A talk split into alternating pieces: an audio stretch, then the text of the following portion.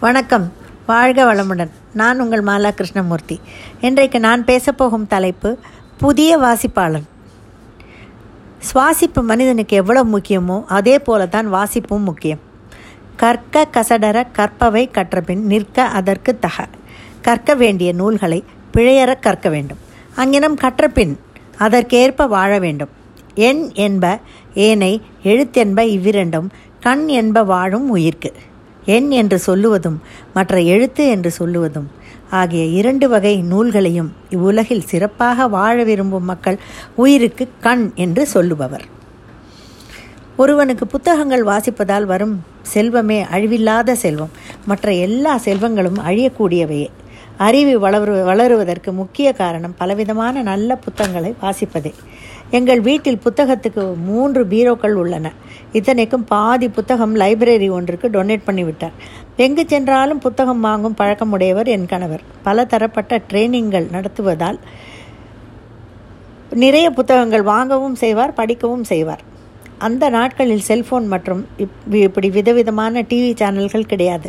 அதனால் பொழுதுபோக்கிற்கு ரேடியோ பாட்டு கேட்பதும் புத்தகங்கள் வாசிப்பதும் தான் வழக்கமாக இருந்தது. இளம் வயதில் அம்புலி மாமா படித்து நிறைய தமிழ் கற்றுக்கொண்டேன். தங்க மாம்பழம் என்ற புத்தகம் படிக்க ஆரம்பித்து விடாமல் முடிக்கும் வரை படித்தது நினைவில் உள்ளது. சாப்பிட அழைத்த அம்மாவிடம் பசிக்கவில்லை என்று பொய் சொல்லிவிட்டு படிப்பேன்.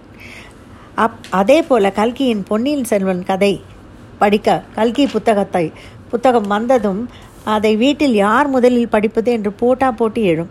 ஜாவர் சீதாராமனின் மின்னல் மழை மோகினி என்ற திகில் கதை படிப்பதில் ஒரு சாதாரண த்ரில் அதை நான் பல தடவை படித்திருப்பேன். லேனா தமிழ்வாணனின் டிடெக்டிவ் ஸ்டோரிஸ் மற்றும் சுஜாதா அவர்களின் கதைகளும் எனக்கு ரொம்ப பிடிக்கும். அதில் அவர் எழுத்து நடை ட்விஸ்ட் டேர்ன் எல்லாமே பிரமிப்பாக இருக்கும். சமீபத்தில் சகாரிகா என்ற இளம்பெண் எழுதிய சுயசரிதத்தை படித்தேன். என் வழி தனி வழி என்று அவள் சென்று வெற்றிகரமாக வாகை சூடி வருகிறாள்.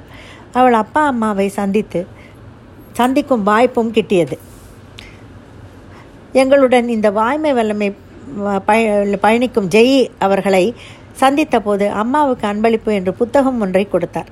அதை நான் பெற்றுக்கொண்டு அவரிடமிருந்து பெற்றுக்கொண்ட போ போது உண்டான மகிழ்ச்சிக்கு வார்த்தைகளே இல்லை. புத்தகங்கள் படிப்பது அவ்வளவு உயர்வான ஒன்றாகும். பழக்க வழக்க நம் நம்முள் ஒரு தன்னம்பிக்கை வள படிக்க படிக்க நம்முள் ஒரு தன்னம்பிக்கை வளருகிறது. என்னை என் வீட்டில் என் கணவர் கூட என்ன புத்தகம் கையுமாக வலம் வருகிறாய் என்று கேலி பண்ணுவார். இப்போது இந்த புத்தகம் படிக்கும் பழக்கத்தை ஏற்பி கொடு ஏற்படுத்தி கொடுத்த வாய் வாய்மை வல்லமைக்கு மிக்க நன்றி. எடுக்க எடுக்க குறையாதது இந்த அறிவு செல்வம்தான். நம்மை அடித்து காயப்படுத்தி நம்மிடமிருந்து பொருள்களை வேண்டுமானால் ஒரு ஒருவர் பறித்து கொள்ள முடியும். ஆனால் கண்டிப்பாக நம் அறிவை அவரால் திருட முடியாது. நாம் நம்மை அறிந்து கொள்ளவும் அஞ்ஞானத்தை போக்கிக் கொள்ளவும் புத்தகம் படிப்பது சுலபமான வழி. நல்ல புத்தகங்கள் வாசிப்பது நம்மை நன்னெறிப்படுத்துகிறது. நாம் நாம் தான் நம் குழந்தைகளுக்கு ரோல் மாடலாக இருக்க வேண்டும். நாம் புத்தகம் படித்தால் குழந்தைகளும் அடி அதில் ஈடுபாடு கொண்டு படிப்பார்கள். புதிய வாசிப்பாளியாக என்னை ஆக்கிய வாய்மை வல்லமைக்கு என் நன்றி.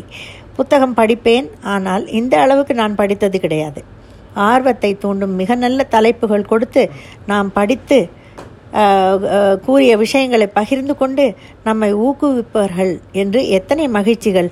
நான் கூறுவதை கேட்டு ரெகுலராக தன்னுடைய ரிவ்யூவை தரும் வெங்கடாஜலம் சார் அவர்களுக்கு என்னுடைய நன்றியை இந்த சமயத்தில் தெரிவித்துக் கொள்கிறேன். நன்றி வணக்கம்.